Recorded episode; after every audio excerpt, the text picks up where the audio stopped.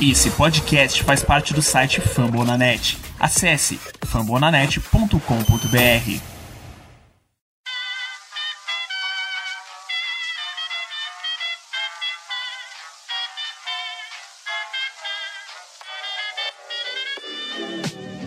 Mais uma rebatida forte. E ela tá fora daqui! Uau! E ela disse adeus!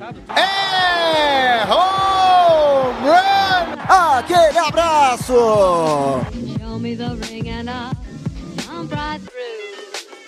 Fala, fã de beisebol! Está no ar mais uma edição do Rebatida Podcast, o seu encontro semanal para falar de beisebol. E essa edição ela não poderia ser mais especial. Talvez a edição mais aguardada do Rebatida Podcast. O beisebol finalmente está de volta, senhoras e senhores. Não é um teste. Repito, o beisebol está de volta, não é uma simulação. E a temporada está batendo em nossa porta para celebrar essa ocasião tão especial, eu conto hoje com a mesa cheia destes senhores maravilhosos que fazem parte dessa comunidade tão linda. Eu sou o Nathan Pires, o âncora dos Gigantes do Beisebol e também aqui do Rebatida Podcast. E para falar dessa volta maravilhosa, desse esporte lindo, Vitor Salviano, eu tô que nem um tatizo, eu tô bailando. Eu estou dançando porque o beisebol voltou, Vitor Salviano. Tô feliz, Vitor Salviano. Amém, amém, né? As peças que a gente fez aí deu tudo certo. Os pensamentos positivos também para aqueles que não, não são muito de fé. Mas o importante é isso, né? Bom dia, boa tarde, boa noite aos nossos ouvintes, aos nossos companheiros aqui de mesa, né? Uma satisfação dividir a mesa com, com esse povo, com os cardeais do beisebol aqui no Brasil, né? E é isso aí, a nossa alegria voltou, né? Eu tenho um carinho muito, muito grande pelo beisebol, já se tornou meu principal esporte há pelo menos dois, três anos aí. E saudade, saudade. Eu sei que na metade do caminho, né, na metade do ano pra lá, a gente vai estar tá xingando nossos times, vamos estar putos, vamos estar com ódio no coração, porque um time não vai conseguir pegar playoffs, ou porque tá decepcionando, o total machucou, alguma coisa vai acontecer, mas o importante é que voltou. E esse mix de sentimento é, é gostoso demais, é um esporte muito democrático, o lineap do beisebol é a coisa mais democrática que existe e estamos de volta. E eu queria a ocasião, é tão especial, mas tão especial, o homem que ocupava o meu posto hoje, âncora da equipe de o Felipe Martins, se uniu a gente para gravar esse podcast aqui de retorno. E Felipe Martins, eu tenho que lhe receber da forma mais digna possível, cantando Sweet Caroline, ha ha ha. Seja bem-vindo, meu, meu ex-chefe. Tudo que é bom tem que voltar, né, cara? Brincadeiras à parte, eu achei por algum momento que não teríamos beisebol esse ano. Tava chateado já, vi chegar mês de abril, que tradicionalmente a gente tá vendo jogo e tal. Falei, poxa vida, será mesmo que essa merda vai acontecer justo no tempo em que estamos vivos vendo esse esporte maravilhoso? Mas felizmente estamos de volta e correndo, né? Porque tem pouco tempo aí para treinamento, tem pouco tempo para já já começar a temporada. A noite promete muito por conta da free agency e vamos que vamos. Também junto aqui sempre o meu outro companheiro desta equipe de quinta, Felipe Zanetti o homem dos números. Felipe Zanetti, me diga, eu quero um, um, uma, uma aposta sua aqui que vai ficar gravada pro resto da temporada. Qual será o jogador com o maior OPS mais, maior OPS Plus da liga nessa temporada? Bom dia, boa tarde, boa noite aos nossos ouvintes, boa noite aos amigos da mesa. E respondendo a pergunta do Natan, a resposta mais óbvia do mundo: Mike Trout. Se ele jogar, porque tem uma lesão por ano, né? Isso é de lei. Mas muito feliz tá falando de beisebol hoje. Novidades, né? Graças a Deus podemos falar de temporada 2022 que estava em risco e os companheiros já falaram um pouquinho. Então vamos ver, vamos fazer a repercussão do que aconteceu, né? De qual foram, quais são os novos termos e o que a gente está esperando para os próximos passos aí nos próximos dias. E para ratificar o quão especial é este programa aqui, a gente mistura, misturamos as equipes, tá vindo gente de fora, também é todo mundo rebatida, mas grava na equipe de domingo o Vitor Silva, o homem que representa a comunidade brasileira da MLB nas rinhas de torcida da, deste mundão afora, representa o Birdland BR, um dos maiores perfis do, do beisebol brasileiro que representa com, com qualidade o nosso o nosso país tupiniquim. Seja bem-vindo ao time de quinta, Vitor Silva. Salve, salve, Natan, amigos. Pois é, uma ocasião especial, tanto que ficará registro em podcast, mas quem está aqui está vendo, tá? Estou gravando com a minha cam- camisa do Cal Ripken Jr. Mostrei pra galera aqui em off, boné, tô até caracterizado por completo, porque é uma ocasião especial. Temos a volta do beisebol. E sim, meus amigos, estamos vivos no Switch 16 da rinha de perfis, galera. Contamos com a ajuda de vocês, porque as batalhas podem ser mais intensas e provar que com a internet BR não tem pra ninguém. Vale de tudo, vale criar perfil fake, vale criar robô, vale fazer o que você quiser aí pra fazer o Bandland BR ganhar essa rinha de torcidas. E eu queria falar que o Rebatida de Quinta, ele é meio vaziano, ainda mais depois que o Felipe Martins ele saiu, ele ficou mais vaziano ainda. Porque o Vitor Silva, ele veio substituir o Dário, que não iria participar, e o Dário entrou no meio da gravação. Então, Dário Neto, seja bem-vindo, meu querido. Pô, Natan, muito obrigado aí pela lembrança. Faz 15 minutos que eu estou aqui, você não percebeu a minha presença ainda, mas um prazer imenso gravar mais uma vez o Rebatida, gravar com essas lendas, Felipe Martins, Vitor, Salviano, o homem da Venezuela, Felipe Zanetti, meu rival de Crosstown, e muito feliz de estar falando de beisebol, né, cara? Pelo amor de Deus, 99 dias de, de greve aí, e daqui a pouco tem play ball pra gente ouvir. Logo, logo tem correr nos,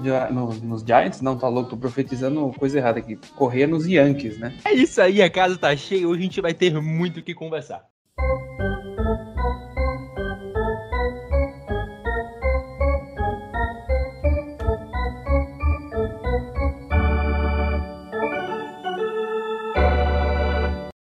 E vale lembrar que o Rebatida Podcast faz parte do Rede Fumble na Net, que tem esse hub gigantesco de esporte americano. A gente tem hockey, beisebol, futebol americano e basquete. Você pode conferir os perfis, os podcasts de cada um dos seus times. A MLB a gente tem quase de todos, né? Se eu não me engano, são poucos que faltam. E se é de um time que você torce, fica aí o convite que você pode ser a nova voz da sua franquia. Você pode conferir também o show antes do show, que é capitaneada pelo Vitor Silva, falando sobre os prospectos da liga. Inclusive, no último episódio estávamos lá, eu, Vitor Salviano e Felipe Zanetti, falando muita besteira sem coerência, como sempre, é divertido da gente. Voltamos já para falar de vez.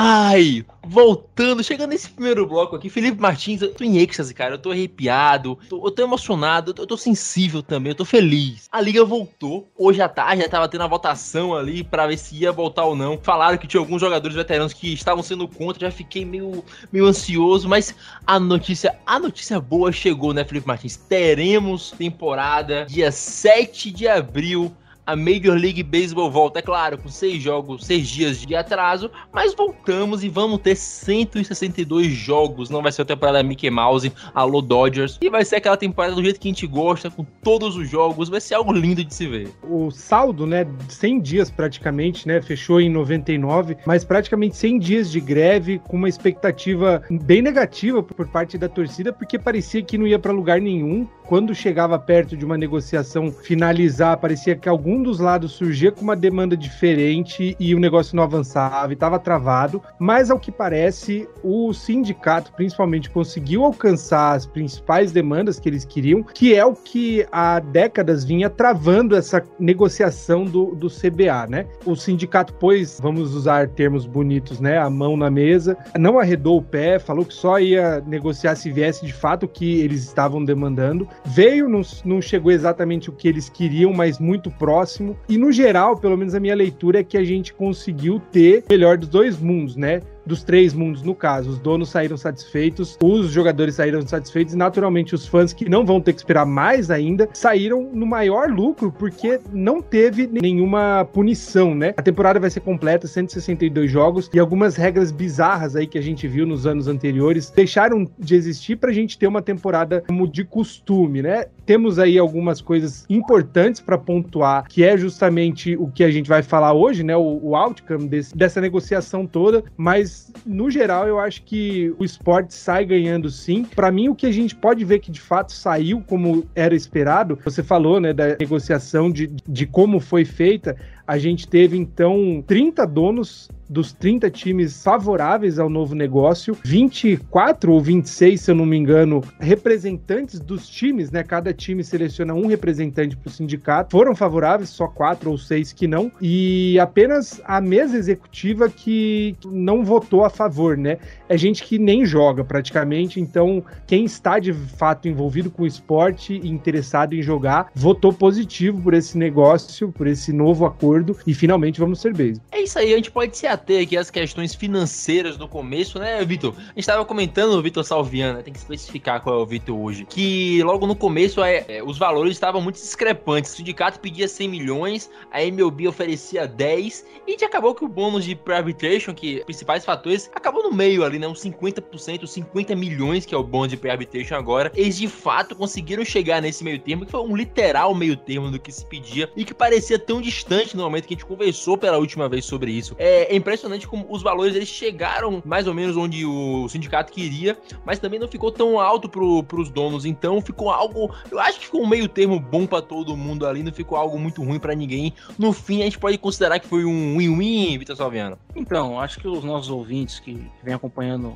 mais especificadamente o time de quinta, vai, acho que vai se recordar que a gente comentava isso, né? Que não adianta pedir 100, 110 para um primeiro ano, porque isso não, isso não existia, né? Isso era uma coisa que eles tentaram colocar agora, conseguiram. Eu acho justo, eu acho que é uma maneira de equilibrar essa questão, fornecer mais dinheiro para os destaques, né? Para aqueles jogadores que ainda vão sofrer na, na questão da arbitration, porque você fica anos sob o controle do time. E eu achava um absurdo você pedir 100, 115, 110, né? Assim, de, de início. Quem me, me acompanha sabe que eu fui contra isso aí. Assim como eu fui contra também você oferecer 10, você oferecer. Eu acho que dava para chegar no meu termo. Eu, eu, até falei que isso ficaria entre 40 e 70. E acabou ficando por aí, né? Ficou nos no 50 milhões, acho um valor justo para princípio, para a gente ver se vai dar certo, se isso vai funcionar, se vai ser distribuído de uma forma justa, os atletas vão gostar, se os donos dos times vão gostar. Eu sempre procurei ser bastante imparcial nessas análises, defendi os donos e o Manfred quando tinha que se defender. Defendi também o sindicato dos atletas quando tinha que defender e fiquei do lado deles naquilo que importa, né? A gente tem que lembrar também, se recordar o seguinte: na temporada da pandemia, jogadores abriram mão de muitas coisas, então era justo nessa negociação eles pesarem um pouquinho mais a mão. Opa, peraí, 2020 a gente abriu mão de algumas coisinhas, agora aqui é a hora de vocês abrir mão de algumas coisas também para ajudar a gente. Então acho que ficou um negócio bem distribuído, ficou bom para todo mundo. Vamos ver, cara, é, tem tanta coisa que tá saindo de, de, de notícia, velho, de, de que tá pingando. É coisa demais que a gente não sabe por onde começar, né? De falar do que foi aprovado pra gente falar pros nossos, pros nossos fãs, mas, cara, eu tô muito feliz com, essa, com esse retorno. Eu acredito que esse valor do bônus da, da arbitration aí ficou, ficou bem justo, né? Ficou bem equilibrado. Pra uma coisa que, que vai ser implementada agora, né?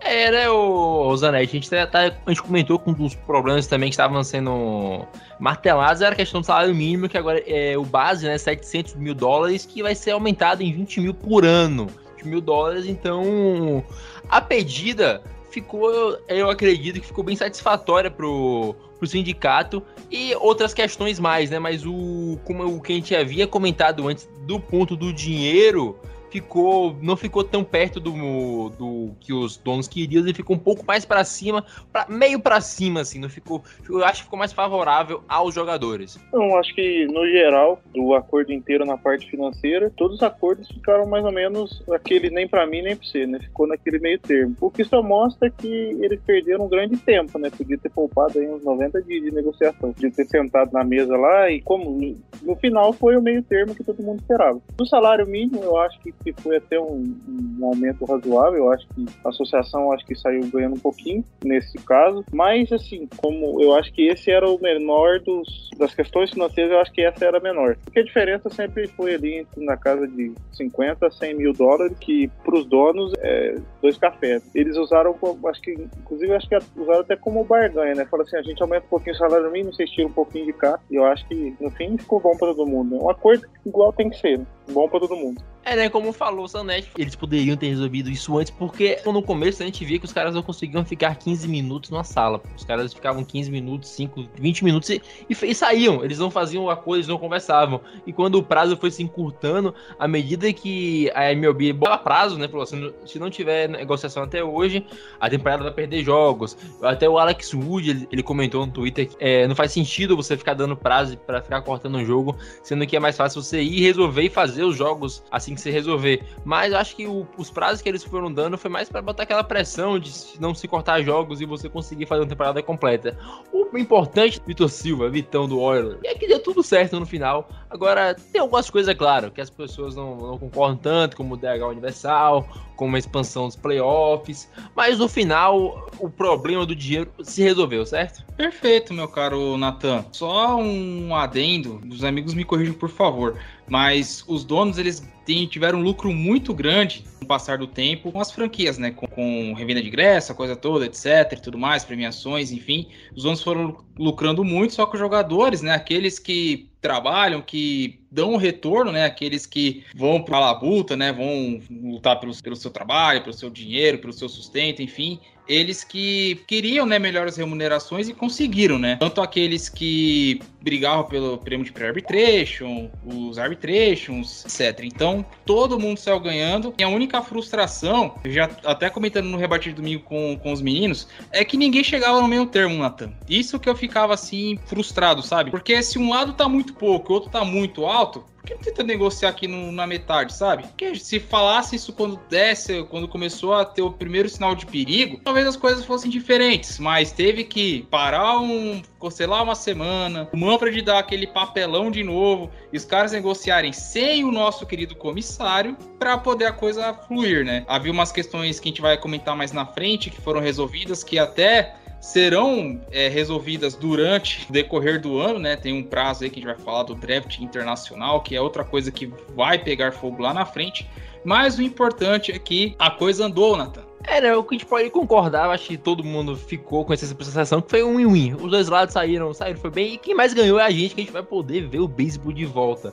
Mas tem aquelas questões, né, Vitor Silva? As, as, que eu mais gosto são as que geram polêmica. Por exemplo, a gente vai ter agora o draft internacional, DH Universal, 12 times nos playoffs. A Rule 5 não existe mais, né? A Rule 5 não aparentemente que eu vi alguns insiders já dizendo que não existe mais, a gente não pede esse risco de perder os, os nossos prospectos. Então, eu, eu, quero falar disso, porque, né, Dário, a gente comentou agora de dinheiro, a gente já viu que o dinheiro, eles finalmente acharam alcançar esse meio termo, mas o fato é, Dário Neto, você é um torcedor de um time da American League, você torce pro Chicago White Sox, infelizmente nem todo, nem todo mundo tem bom gosto, mas como você vê o DH Universal sendo aderido agora na Liga Nacional? Cara, na temporada da Covid 2020, o DH foi universal, né? Foi muito, muito legal você ver os caras rebatendo na Liga Nacional. Parando com aquele negócio de band, que pra mim eu não gosto, eu acho patético. E outra, você ter que trocar rebatedor, o pitcher que tá bem pra caramba no jogo, para você botar um rebatedor, eu acho, eu não gosto, eu acho bizarro. Pra mim, essa mudança mais significativa, né, da Liga. Eu acho que vai melhorar muito a fluidez do jogo, a, a parte de você dar oportunidade para jogadores veteranos para continuarem rebatendo, por exemplo, eu sou muito fã do Albert Pujols, eu acho que ele tem espaço em muitos times ainda para jogar como DH, mas eu acho que é, que é fantástico, cara. A mudança vai, vai melhorar demais a fluidez, que é um dos maiores pontos aí, né, que o, que o Manfred, desde que ele assumiu a liga aí, ele, ele fica falando. É, é uma das mudanças que mais me impactaram e que eu mais gostei. E a propósito, a Liga Nacional ela tende a ganhar uma parte de pessoas que gostam de assistir a Liga Americana também, que é muito interessante. Aqui entre a gente, né, Felipe Martins, você levantou, não sei se você quer falar. Você também, como um apreciador da Liga Americana, eu queria saber que se você é daqueles que, ah, a Liga Americana precisa ser de um jeito e a Liga Nacional precisa ser de outro, pra gente ter aquela diversidade na Liga, a Liga Nacional tem os seus managers precisando quebrar a cabeça um pouco mais. Mas o fato é, a opinião da gente agora pouco importa,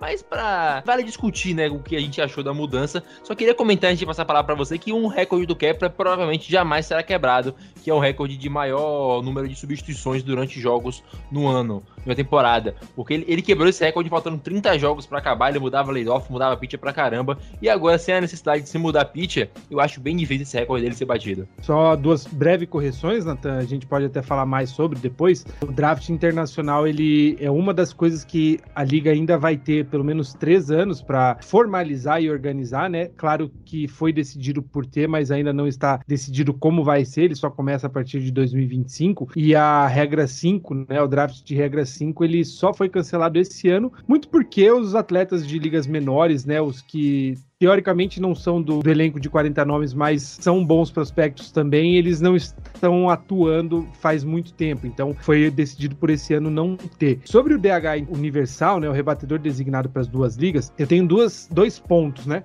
A questão primeira é que foi unânime, então esse foi um ponto que, quando bateu na discussão, ele já foi automaticamente aceito pelos dois lados, o que mostra que a vontade, pelo menos, era de tivesse, né, que resolvesse isso. Eu não sou tão apegado à tradição, eu acho que nem toda tradição precisa ser mantida ad eterno, pelo contrário, coisas que possam melhorar o desempenho e eficiência do jogo são bem-vindas, mas eu sempre destaco duas coisas que no beisebol chamavam muito atenção, que afetam a mesma coisa, né? Que é a questão de estatística. O beisebol é um esporte que toda a base de cálculo de salário, enfim, ela, ela vem das estatísticas. E o beisebol tem duas coisas esquisitas, né? Uma era que uma liga inteira tinha um cara que entrava só para rebater e a outra tinha arremessadores que não treinam para rebater, mas iam pro, pro bastão. E o fato dos campos não terem um, um padrão de, de medidas exato, né? Cada campo tem as suas dimensões. Olhando desse ponto de vista, eu acho que é um passo para. Não, tô dizendo que um dia vá padronizar os campos, mas é um passo para que exista uma certa menos disparidade entre as duas ligas. Eram 15 times, agora passam a ser 30 que têm acesso a uma posição que vai só para rebater. Isso para os atletas que estão em meio para o fim de carreira, que já não são tão ágeis na defesa, abre 15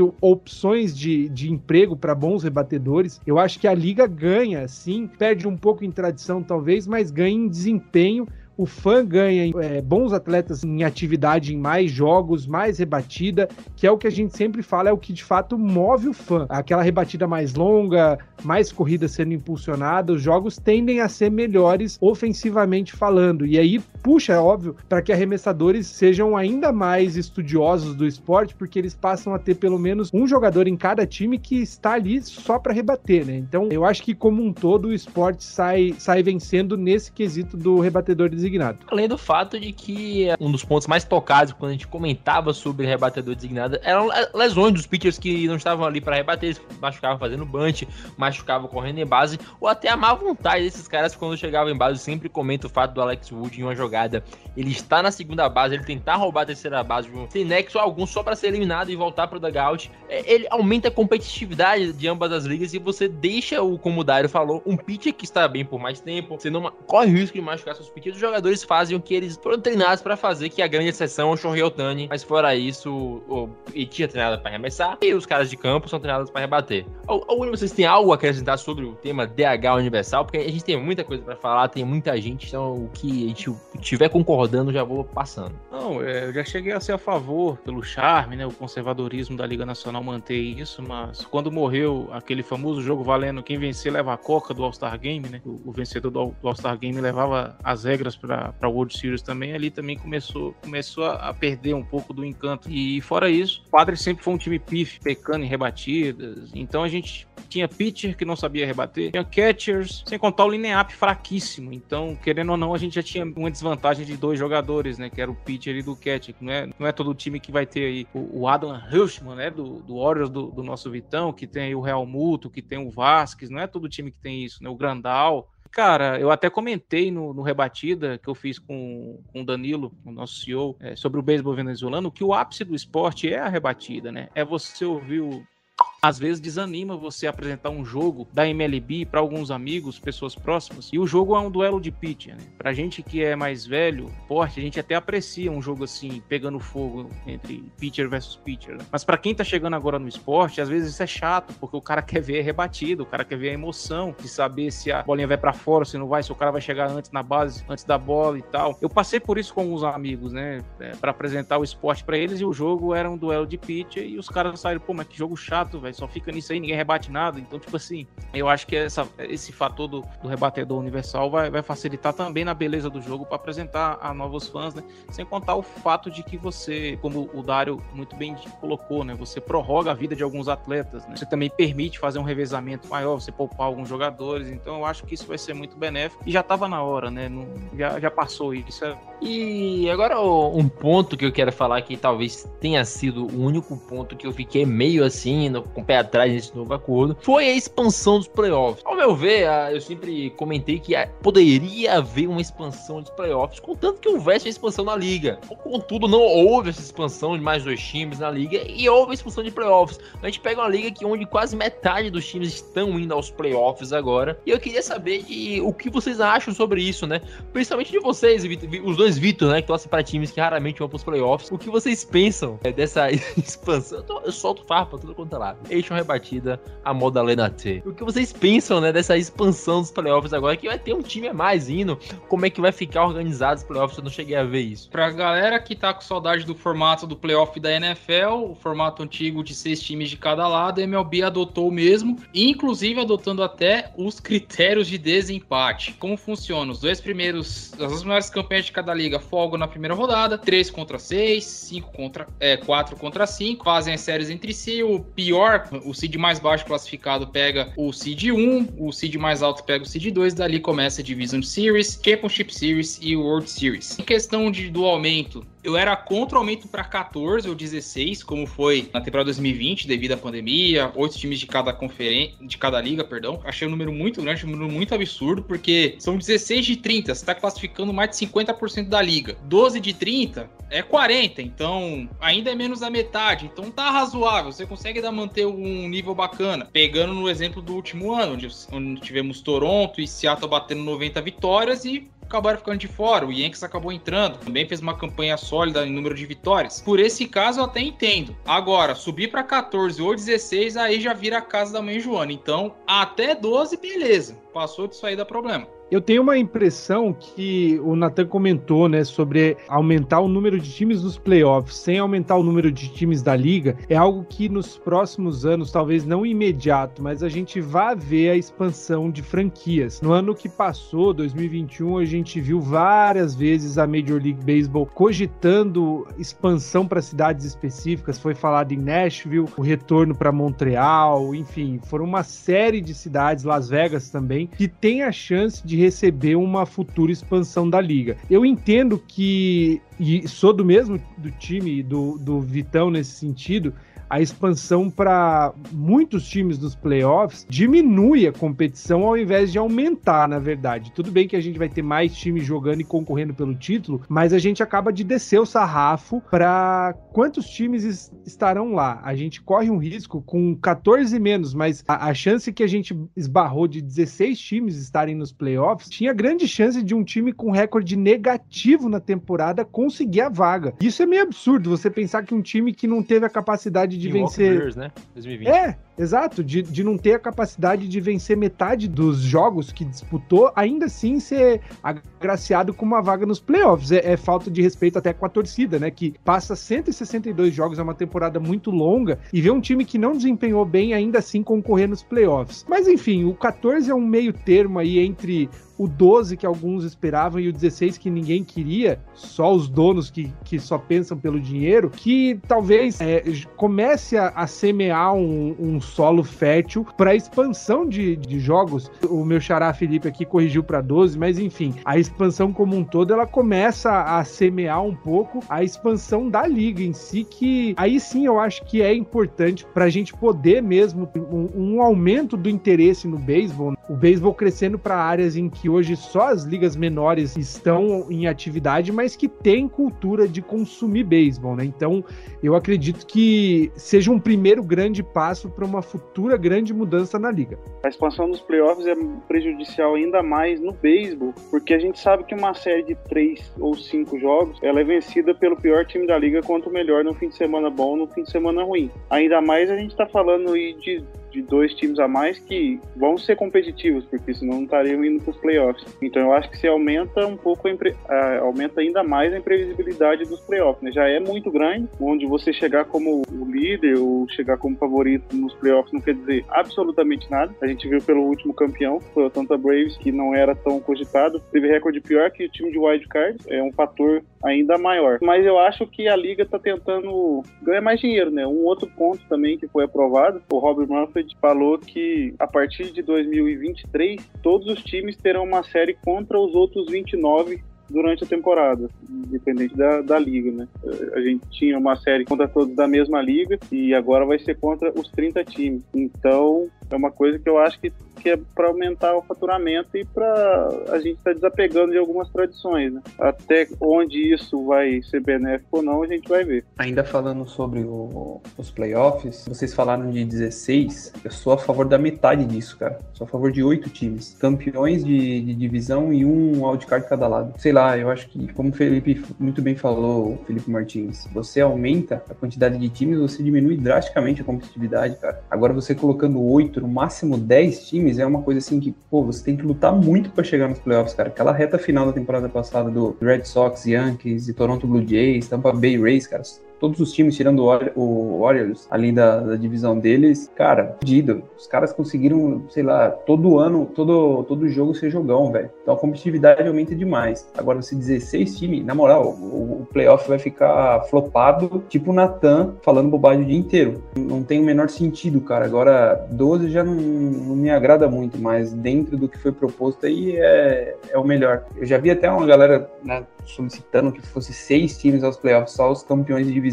Então a galera não, não, se adaptou muito bem a essa mudança. E eu sou mais desse nesse sentido também. Eu acho que quanto menos times, melhor é para o jogo, mas é pior para os donos. E a gente viu nesses 100 dias que o que move o jogo não é a bola sendo rebatida pelo rebatedor, é o dinheiro, infelizmente. Se já tivesse sendo aplicado isso de 12 times, a gente teria Blue Jays e Cincinnati Reds na última temporada. O Blue Jays é um time que talvez pudesse mudar o, o rumo dos playoffs, porque era um time muito explosivo, mas pensar no passado não, é tão relevante assim, foi só um comentário. É, eu só, se fosse, né, na temporada, claro que o se não existe, mas talvez essa expansão, eu não sei ao certo como ficou a questão de, de classificação de fato, mas um imediato aumento dos times, talvez tire um charme que tem acontecido nos últimos anos, que é o, o tie break, né? Talvez você ter mais times classificando, tire algum, alguns momentos, como foi o Yankees e Red Sox ano passado, de um jogo único valendo tudo, como foi em anos anteriores também, né? Claro que depende do time que classifica, a gente vai ter sim jogos legais para se acompanhar. Meu receio só é se a gente começa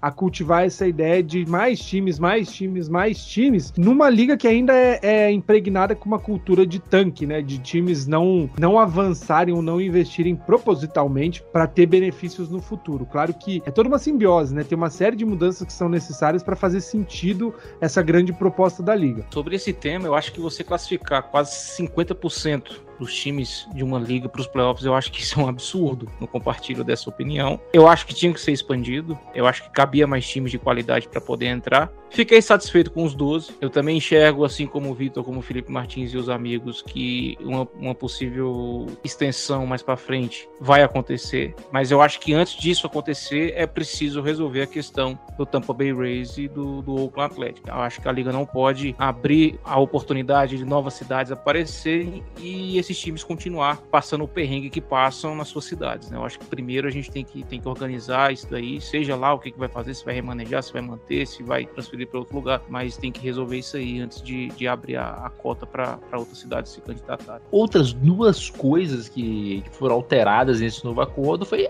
o banimento do shift e eles aumentaram o tamanho das bases. Agora o, o seu menino Edley e o meu garoto Jay Bart vão ter um pouco mais de pesadelo para eliminar corredor em base, com ela sendo um pouco maior maior, aquelas eliminações milimétricas podem ser que não aconteçam mais, né? Isso que ainda não passou o limite de pick-off, né? Ainda teve essa, essa medida que queriam adotar, né? Do pitcher só ter um número limitado de pick-offs para evitar que os corredores em base roubem bases. Optaram para aumentar as bases para para facilitar mais a vida dos, dos corredores para os roubos de base. Isso era já vinha sido falado já há muito tempo. Eles sempre usam as ligas menores como testes. Eu só não vou lembrar se foi já no ano passado ou já que já tinha aumentado as bases, né, nos jogos de ligas menores. Então, é, isso já era previsto que fosse acontecer. Agora banir o shift é matar a estratégia do jogo, particularmente não gostei dessa, dessa medida. Tudo bem, vai. É, você quer melhorar com que o jogador consiga maiores números de rebatidas. Beleza. É até os anos 90, onde os times praticamente se alinhavam sempre da mesma forma. Dois defensores dentro do cyber, primeira, segunda base, shortstop, terceira. E os três outfield. Você não tinha mais alinhar para um lado, alinhar para o outro. Teve que vir o nosso revolucionário Tampa Bay Rays para inventar o shift. Os times aderiram, todo mundo aderiu. Não não foi novidade do dia para a noite e dificultou muito a vida dos rebatedores. Eles ainda conseguem rebater mesmo pro lado shift? Conseguem, no índice menor, mas conseguem. E entre você treinar o cara para rebater pro campo oposto, tentar um late swing para tentar quebrar o shift, apelar para quebrar a regra não escrita para meter o bunch ali para mandar a bola pro lado oposto onde não tem ninguém defendendo para poder chegar em base, então você tem tinha todos esses atributos para poder vencer, né, os alinhamentos defensivos adversários. Bom, a MLB optou por, por fazer esse banimento. Não concordo, acho que mata a estratégia do time, né? Deixa os times, tipo, proibidos de montar sua estratégia para que os rebatedores adversários tenham êxito, mas eles querem que os ataques ganhem mais, cada vez mais notoriedade e fazer o quê, né? Eu, como um cidadão que joga contra o San Diego Padre 19 vezes no ano, odeio o shift, porque tem o Manny Machado no campo externo. Mas eu acho que o banimento do shift é por completo, é um pouco exagero. Eu seria a favor de banir o shift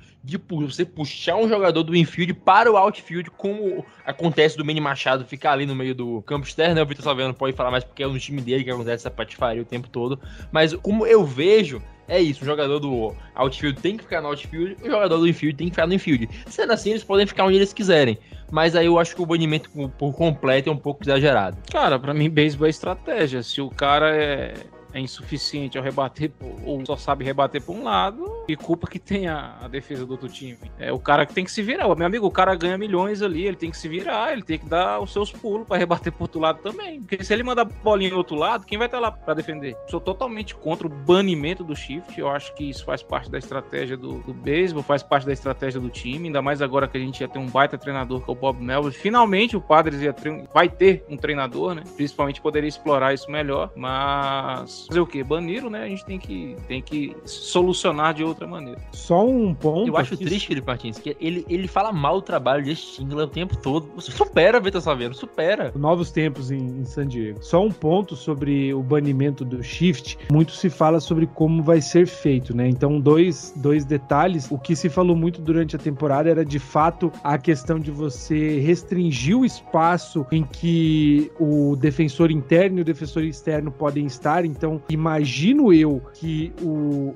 infielder vai ser mantido no campo interno e o outfielder não vai poder entrar no saibro, que é como o Vitor Silva meio que comentou. Mas é, é importante a gente destacar que ainda não é uma decisão, né? Existe uma junção de pessoas que a partir dessa da temporada de 2023 vai conversar sobre mudanças de regras como essa. Entre outras, além da, da questão do shift, tem o relógio de arremesso tem o, o umpire robô. Então, são mudanças que são imaginadas para o beisebol, como a gente falou, que já foram aplicadas nas ligas menores, mas que ainda não estão batidas o martelo, né? Elas vão ser estudadas e trabalhadas da melhor forma possível. Elas só podem ser colocadas de fato em prática em pelo menos 45 dias de antecipação. Então, só para a gente fazer esse, esse destaque aí para quem ouve a gente, não entrar em pânico, porque assim, é provável que acabe o shift da forma que a gente vê hoje, que é loucura, né? Vem esses Mane Machado da vida aí achando que pode jogar lá na parede, mas ainda não está definido como será nem quando exatamente. O Zanetti queria falar que quem não gosta do shift é só bater home run, que não tem problema nenhum. pois é, eu falei, eu falei isso, Zanetti, numa conversa que a gente teve. Eu acho que tira muito da pressão do rebatedor, cara, porque o, a gente viu né, o, o Astros fazendo muito contra o, o Galo, e você vê que o cara, quando vê o shift armado ali, ele já, o semblante do cara já muda. Então você tira a pressão completamente do rebatedor, e isso estraga um pouco do, do jogo, né? Mas não sei, eu, eu eu vejo que é uma estratégia muito top, muito legal você pressionar o rebatedor da mesma forma que o pitch clock vai pressionar o pitcher. Mas não sou muito a favor de mudar posicionamento no campo. É a mesma coisa de você falar no futebol que o treinador não vai poder jogar no 3-5-2, sei lá. Não acho que é uma mudança bacana, mas o pitch clock e o umpire eletrônico eu acho que são evoluções que a, que a MLB precisa no futuro próximo. A coisa mais importante desse, desse acordo é que, é que ele foi feito, né? A gente vai ter beisebol. Chegou a ser cogitado que não poderíamos ver beisebol esse ano. A gente vai ter que ver só Liga Menor, porque não vai ter beisebol. Fato é, o acordo foi feito vamos ter MLB. Então eu quero finalizar esse, primeiro bloco que foi gigantesco. A gente só falou do acordo. Pra gente voltar no segundo, pra gente falar rapidinho como vai começar a temporada, dos jogos de sei adiados do começo e quando é que vão acontecer. Voltamos já. Chegando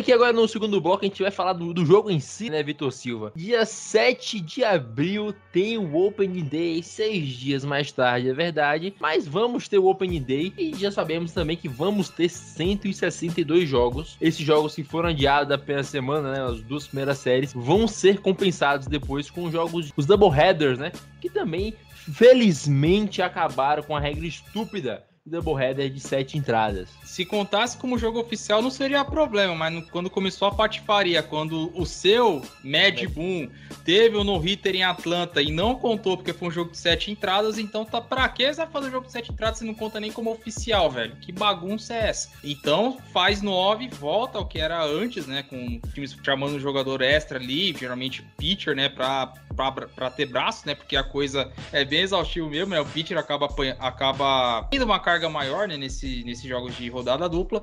E outro detalhe também curioso, além da volta das doubleheaders de nove entradas, é que a regra do corredor na segunda base, nas entradas extras, é vinagre, não existe mais. Ou seja, você, meu amigo, que gosta do beisebol de 5 horas, jogo de 17, 18 entradas, prepare-se, porque 2022 está de volta. O Martins comemora, eu também comemoro, porque é, é o beisebol raiz, pô. O nosso amigo Dário tá reclamando, mas Dário, você, falou do playoff com quatro times de cada lado. É raiz também, malandro, porque não pode ser jogo com 15 entradas, 16, 17 entradas. Pô, cara, vamos ser felizes, pô, o beisebol tá de volta. Mas essas são as regras, assim, mais impactantes, né, digamos assim, desse desses termos, porque as séries que não acontecerão do, entre os dias 1 de abril até o dia 6 ter, serão remarcadas, né? Porque uma das ideias da MLB era manter todo o calendário de temporada regular, nem que tenha que apertar um pouco o mês de outubro, mas não perder as datas de World Series, né? Dos playoffs, então para deixar tudo ali agendado durante o período de temporada. E para começar a temporada, né? O nosso amigo o Guto não tá aqui, mas o primeiro jogo é só Yankees e Red Sox, 2 às 5 da tarde, no Yankee Stadium para abrir a temporada 2022. Só isso. O último jogo foi um dia lindo para Felipe Martins, o dia que o Kyle Schwarber virou o Barry Bonds e se tornou pai de Garrett Cole, né, Felipe? Foi um, foi um dia lindo para todos nós. Com transmissão do Rebatida ainda, hein? Claro. Esse jogo foi, foi épico mesmo. Não só por para os torcedores, né? Mas o espetáculo em si foi bom e é uma das coisas que a gente comentou, né? Esses jogos de tie break eles têm um charme a mais justamente porque vale tudo e valendo muito. Então, como der para ganhar, jogando feio, jogando bonito, o importante é ganhar. A gente tinha destacado, né, Vitão, falando aí de algumas mudanças, trazendo algumas outras coisas que acho legal que as pessoas saibam. A gente vai ter menos jogos interliga esse ano, né? Costumeiramente eram acho que 18, 20 vezes que os times times enfrentavam a outra liga, né? Times da outra liga. Agora serão menos chances, mas a Major League surgiu com uma novidade que todo mundo enfrenta todo mundo pelo menos uma vez. Então, todos os times enfrentarão 29 outras equipes durante o ano de 2022. Se vai ser bom, me, me alertaram aqui o TP a partir de 2022, né? 23, aliás, né, Vitão? Mas enfim, é, você que está ouvindo a gente, não se espante com o tanto de confusão que a gente faz aqui. Essas informações elas estão chegando com poucas horas aí pra gente, né? Tudo que tem nesse novo contrato Só para que tenha uma noção, a gente tá. A gente não, né? Os jogadores e donos, eles estão há alguns anos tecendo esse novo contrato. E veja você, levou 100 anos 100 anos, 100 dias, aliás, para que saísse de fato essa negociação. Então, todas essas mudanças acabam pegando até a gente que está acompanhando mais de perto, meio, meio em confusão. Falando sobre o corredor na segunda base ali que o Vitor tinha dito, eu, eu sempre fui contra. Vi o Bira falando uma vez que na temporada regular ele, ele era a favor porque você diminuía a exaustão dos times, jogar jogos longos para depois ter que viajar, jogar outra série. É, apesar disso tudo, eu ainda gosto de ver um jogo de 7, um jogo do Giants que vai terminar às 5 da manhã. É né, a coisa mais prazerosa do mundo de se ver. É uma coisa linda. Uh, mas falando de, de beisebol que, tá, tá, tá, chegando, semana que vem, é dia 17, quinta-feira, Vitor Salviano. A gente tava falando, né, que o, no último rebatida que gravamos juntos, que era o dia que os pitchers e catchers deveriam estar juntos para se preparar para o Spring Training. Fato é, Spring Training começa quinta-feira, os pitchers e catchers não vão ter aquelas duas semanas extras para estar tá ali se preparando, estarem juntos, entrosando e coisas do tipo. Vão começar, vão já chegar jogando. Como você acha que isso vai, vai afetar o desempenho deles ao longo do ano ou não vai afetar, vai ser algo só no começo ali? Só para deixar uma coisa bem clara, eu sou contra esse negócio de, de, robô, pitch clock e, e, tudo que vocês falaram aí atrás, viu? Mas o Natan, ele só deixa as pessoas falarem aquilo que cabe ao ouvido dele e etc. Então eu deixo aqui, eu lanço a campanha, volta Felipe Martins a ser o host do, do time de quinta-feira. Dito isso, eu acho que isso não vai afetar tanto, Natan, porque eles já vinham treinando, né? Mesmo que eles não podiam estar dentro das suas instala das instalações dos clubes, né? Mas eles vinham treinando, eles vinham participando. Eu vi que tinha um pitcher do Padres que ele contratou até um caminhão caçamba, cara, e, de terra e descarregou no quintal da casa dele, fez um montinho lá e ficou treinando. Só esqueci o nome da fera. Eu achei isso até interessante. Eu até brinquei, né? Pô, ele tem condição disso, né? Mas tem aqueles pitchers que não tem condição de fazer isso. O Mackenzie Gordon não, não poderia correr esse risco, né? Mas eles vão pra academia, lá no, nos Estados Unidos tem muita academia, né? Pra eles poderem participar. Vão pra campus. O, o de Nelson Lamed tava na, lá na sua terra, se não me engano, ele é, ele é da República Dominicana, tava treinando lá, no, no, estádio lá. Então, eles vinham aquecendo, né? Acho que não, não vai ter tanto problema assim, porque eles vinham, eles vinham trabalhando, né? Vinham tentando manter a forma, tanto em, em a forma física, quanto começar a soltar o braço um pouquinho, né? Agora vai ser melhor, que agora já vai poder ir para os complexos de treinamento, né? Seja lá no Arizona, na, na Flórida, para poder começar realmente a, a, trabalhar de verdade, né? Por um lado, os jogadores que vinham da Tommy John vão se beneficiar um pouquinho mais, né? Porque eles ganharam um tempo mais de, de preparação, porque agora que vai começar aquele pega para capar de verdade no Spring Training, soltar mais o braço, ver como é que tá o lançamento das bolas e etc. Cara, o Spring, o Spring Training eu gosto de assistir, tem muita gente que não gosta, só que ele, ele não serve para nada, ele serve para isso, que é justamente para os jogadores se tirar a ferrugem do corpo, né? Procurar manter um pouco o, o, ritmo físico, voltar a ter o contato com a bolinha, ter noção das coisas. Eu acho que isso não vai afetar muita coisa, não, Nathan. Eu acho que afetaria sim, se não fosse a temporada completa, né? Se fosse uma temporada reduzida, talvez aí você pouparia muito o braço de alguns pitchers, né? É, poderia fazer aí um, uma temporada melhor, mas eu acho que, que, o fato de atrasar isso aí não, não vai prejudicar muita coisa. Não. E outra coisa que tá batendo na porta, né, Dário? Você que tá. Agora a Agency abriu às 8 horas do dia de hoje, onde a gente tá gravando o Rebatida. E as negociações começaram e, e Vitor Salviano, é o momento que o Guto, né? Ele fica mais solto, ele tá soltinho ali, ele tá soltando suas fake news, Travel Story tá assinando com Yankees, coisas do tipo. A propósito, Nathan, a propósito, deu, agora que você mencionou isso aí, eu vou precisar desabafar, trazer um relato que aconteceu num grupo de que a gente participa, que o nosso querido João Gualberto, né, do, do torcedor do, do Santo Luiz Cardinals, tem um perfil de, de mais de, de, meme, de comédia lá da Agita, nossa comunidade na, no Twitter. Ele soltou uma brincadeira, né, mostrando uma montagem toda, falando que era o Correia assina com Cardinals, né. Aí o Guto, mó bravo lá no grupo, pelo amor de Deus, não abram isso, isso é fake news, que não sei o que. Eu falei, Guto, você, logo você preocupado com a informação, logo você. Então eu quero deixar isso registrado aqui, né, ele indignado com uma fake news que botaram lá, mas quando é a favor do Yankees, aí pode ser clubista. Falando em fake news, o próprio Dário já falou, né? Chris Bryant tá acertando com o White Sox. É um bocado de coisa aí que.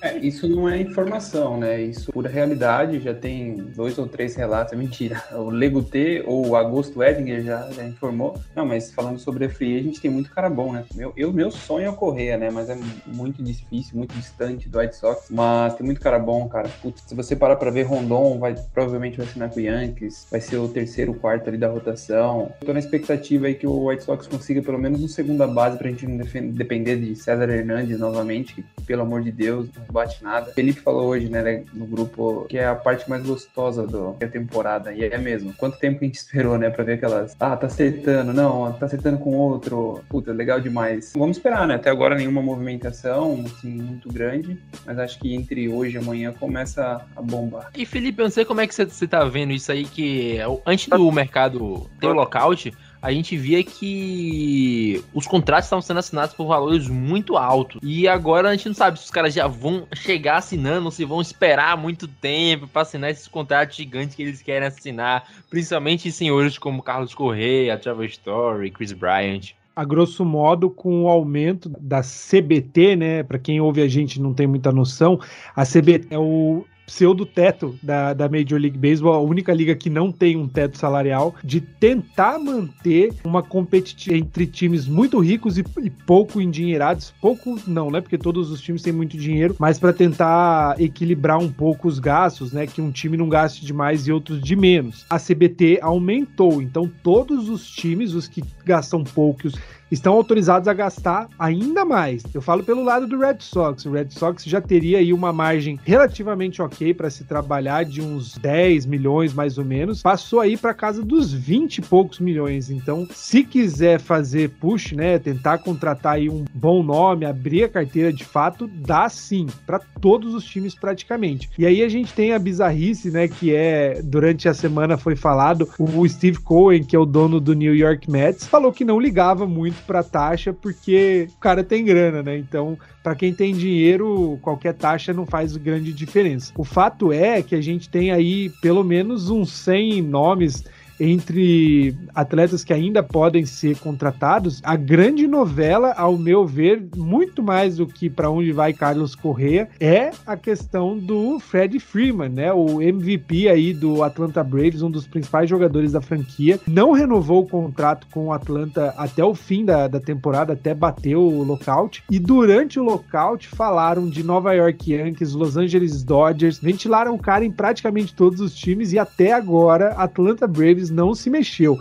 A gente falou durante o fim do ano passado, eu lembro até Vitor Silva falou isso, que a notícia seria se ele não assinasse com o Atlanta. E me parece, né, Vitão, que vai ser noticiado. A coisa caminha para isso. Saiu até que Tampa Bay mandou oferta pro, pro Fred Freeman, pô. Quando é assim, esquece, mano. Se, se seu time tá vendo até o Tampa Bay, que é um exemplo de gestão, de gastar pouco e de gastar da maneira correta. Não é o time de fazer aquele famoso splash na frente e sair contratando a torta de jeito como o nosso amigo Tassi focando Texas Rangers costuma fazer, o time texano. Quando chega assim, amiga, é porque a coisa complicou, né? Então, a chance do Freeman voltar tá diminuindo, né? Mas não, não descartado. Cara, é. Inclusive, eu queria comentar aqui o nosso Tampa Bay Rays, que tá gastando mais que o Giants, tá? Tá gastando só 20 mil ali abaixo, vai gastar mais que o Giants, então, oficialmente, o Giants é um time modesto. Sobre o CBT, eu acho uma coisa assim engraçada, né? É, os jogadores podem pedir 300 milhões lá, eu aceitaria se eu fosse dono da franquia, pô.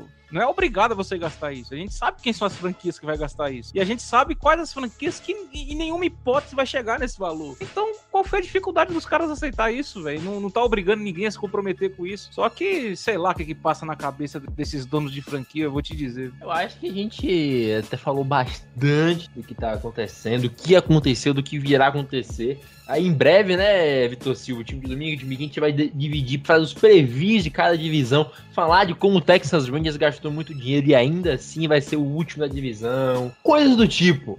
A gente vai ter que falar aí que o Yankees mais uma vez vai gastar muito e vai ficar atrás do Red Sox. É, tem esse tipo de coisa aí que a gente vai falando durante os previews que o Padres mais uma vez vai pipocar. Aguarde em breve os previews de divisão. Quero agradecer a quem escutou esse podcast, essa várzea de podcast até aqui, que era pra um entrar e outro não entrou, entrou mais de um, aí aconteceu essa vaza. É lindo, o é lindo, cara. A gente não espera o que acontece, mas acontece. E é que é que nem coração de mãe. Sempre cabe mais um. Vitor Silva, eu quero agradecer o senhor de ter topado aí de última hora, porque o Dário falou que não ia chegar. Aí eu chamei o senhor, aí o Dário apareceu. Mas mesmo assim, o senhor tá aqui com uma presença muito melhor do que o Dário em qualquer podcast que ele fez na vida dele. Obrigado. Que isso, que isso, pô. Só agradecer aqui ao convite, a fazer parte da mesa de quinta-feira, né? Pra quem está chegando agora, eu comecei na equipe de quinta-feira, ainda na época que Thiago Mares comandava a equipe de quinta-feira. Vocês têm como o tempo passa, hein? Thiago Mares comandava aqui nas quintas-feiras. É sempre um prazer gravar aqui. Como melhorou esse programa, hein? Sacanagem. Sempre um prazer gravar aqui o Rebatida com essa mesa ilustre, só com as grandes mentes aqui do beisebol nacional. É, e só um último adendo aqui, tá? Outra coisa que não foi informada, só dando uma passada, é a questão do draft. Agora, três das quatro ligas têm loteria do draft, ou seja, os piores times terão a maior porcentagem no sorteio para saber quem será pick 1. Só que a loteria será adotada na temporada de 2023. Portanto, 2022 segue a ordem da classificação do ano anterior. Mais uma pick 1 pro Warriors, hein, Vitão? Opa, com certeza. Já começamos soltando foguete, né?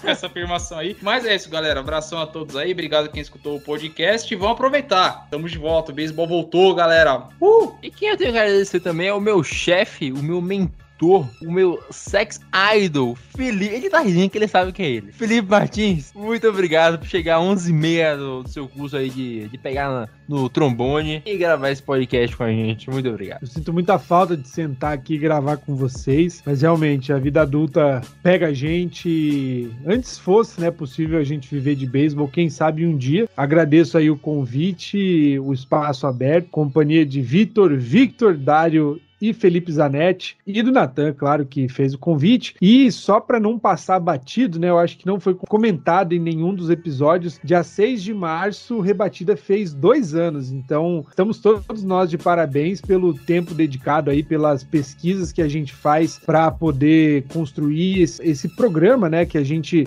durante a temporada leva ao ar duas vezes por semana. Tem época que a gente chega até conseguir produzir mais conteúdo, mais segura para o fã de esporte também ter um descanso da nossa voz. E agradecemos aí você que todo o episódio para para ouvir a gente, interage com o Rebatida nas redes sociais. A gente sempre agradece porque a gente faz isso para quem ouve mesmo e nós não somos diferentes de vocês, né? Somos fãs de esporte que só emprestamos aí um pouquinho do tempo para poder levar alegria ao nosso povo, como diria um certo jogador. Muito obrigado pelo convite. Nos vemos aí em algum momento desse ano de 2022, porque finalmente estamos felizes. Beisebol está de volta. E Felipe Zanetti, você que fala que eu não te dou espaço, pode se despedir, cara. Fique à vontade. Eu queria agradecer mais uma vez o convite aí, agradecer a todo mundo pelo debate aí, foi muito bom. É sempre bom falar de beisebol, ainda mais no dia de hoje, que estamos mais felizes do que o normal. E é isso, agora vamos vamos aguardar os próximos capítulos aí, que eu acho que teremos dias muito movimentados nos próximos dias aí. Ah, Dário Neto, é sempre um desprazer gravar um podcast com você. Muito obrigado pela sua participação, que você é um safado, viu, cara? Você fala que vai, depois fala que não vai, depois aparece. Melhore. Isso se chama estrelismo, né, Natan? Infelizmente eu compartilho a mesa com o Vitor Salviano, o Natan e agora o Felipe Zanetti, né, com a saída do Felipe Martins nas quintas-feiras e agora eu me sinto uma estrela. Então, é por osmose. Mas agradeço o convite aí, sempre um prazer estar com vocês falando sobre esse esporte maravilhoso. Em breve começa tudo de volta e o White Sox estreando contra o Tigers do meu amigo Vitor Salviano. Vamos que vamos, né, cara? Tem muita coisa legal pra gente produzir, graças a Deus voltou e estou me despedindo aí. Muita felicidade, com muita alegria de poder falar que Robert Murphy continua sendo comissário da, da MLB. Essa é a maior satisfação nossa aqui. Valeu, galera. Como é a história, rapaz? É, eu sou mas... fã do Rob Manfred. Eu adoro o cara, eu acho ele muito coerente, uma pessoa maravilhosa. E eu prometi que se tivesse temporada com 162 jogos, não criticaria mais. Então. Ah, pelo menos você não tá falando que o, que o Manfred é gostoso, que não o Guto lá no show antes do show. Mas, Vida Salviano, finalizando com você, meu querido. É sempre um prazer estar na presença de um homem como você, ainda mais vestindo essa camisa linda do Osasuna. Muito obrigado, meu querido, e que o Tati desse ano consiga ser MVP. Obrigado, Natan. Obrigado ao Xará, Felipe Zanetti, Felipe Martins. Parece que ter Felipe no nome é uma coisa boa, né? Só lendas com esse nome aí, o Dário. É isso aí, mais um programa que se passou. Ah, bicho, eu ri aqui só o, o Zanetti agradecendo o debate, sendo que o moderador silenciou ele. Rapaz, eu não, eu não entendo esses caras, não, viu? O Natan deve estar tá pagando alguma coisa por fora pra esses caras aí, porque não é possível. E no mais é isso aí, né? E nesse, nessa pique de sorteio que vai ter no draft, a gente já tem uma certeza que Detroit não vai ter sorte nisso aí. É, só, só queria constatar. É isso aí, Daira. A gente se encontra aí no Opening Day, né? Eu não sei de onde que esses caras tiraram que eu trouxe culpados. Em breve estaremos lançando aí o Covil do Tigre aí no Fambo da Net, né? Podcast dedicado ao Detroit Tigers aí, mas brincadeiras à parte. Feliz, porque o beisebol é apaixonante demais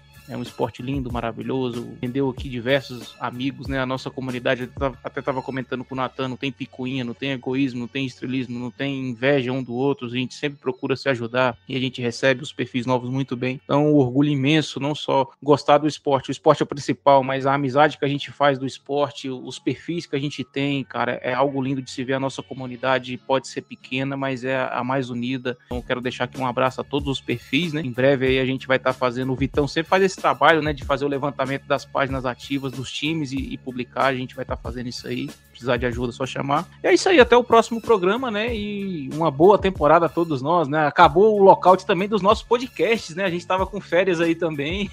Agora vamos ter muito assunto pra gente falar aí também. É, e é isso aí, menos o, London Rangers e o Podcast. Isso aí vocês podem esquecer que os dois são rivais e são rivais de ser vagabundos. Eles brigam aí pra ver quem é mais vagabundo, então não contem com o podcast de Rangers e Cardinals. Mas o do San Francisco Giants tá voltando. Fiquem, fiquem tranquilos. Semana sai episódio. Meus queridos, um prazer falar com vocês. Em breve nos veremos semanalmente. Agora, ainda é um pouco mais um dia aqui, um dia ali. Mas aguardo o dia em que toda quinta-feira iremos gravar um podcast para vocês. Até lá, um beijo no coração. Que Buster Pose esteja com vocês. Nos vemos em breve. Tchau.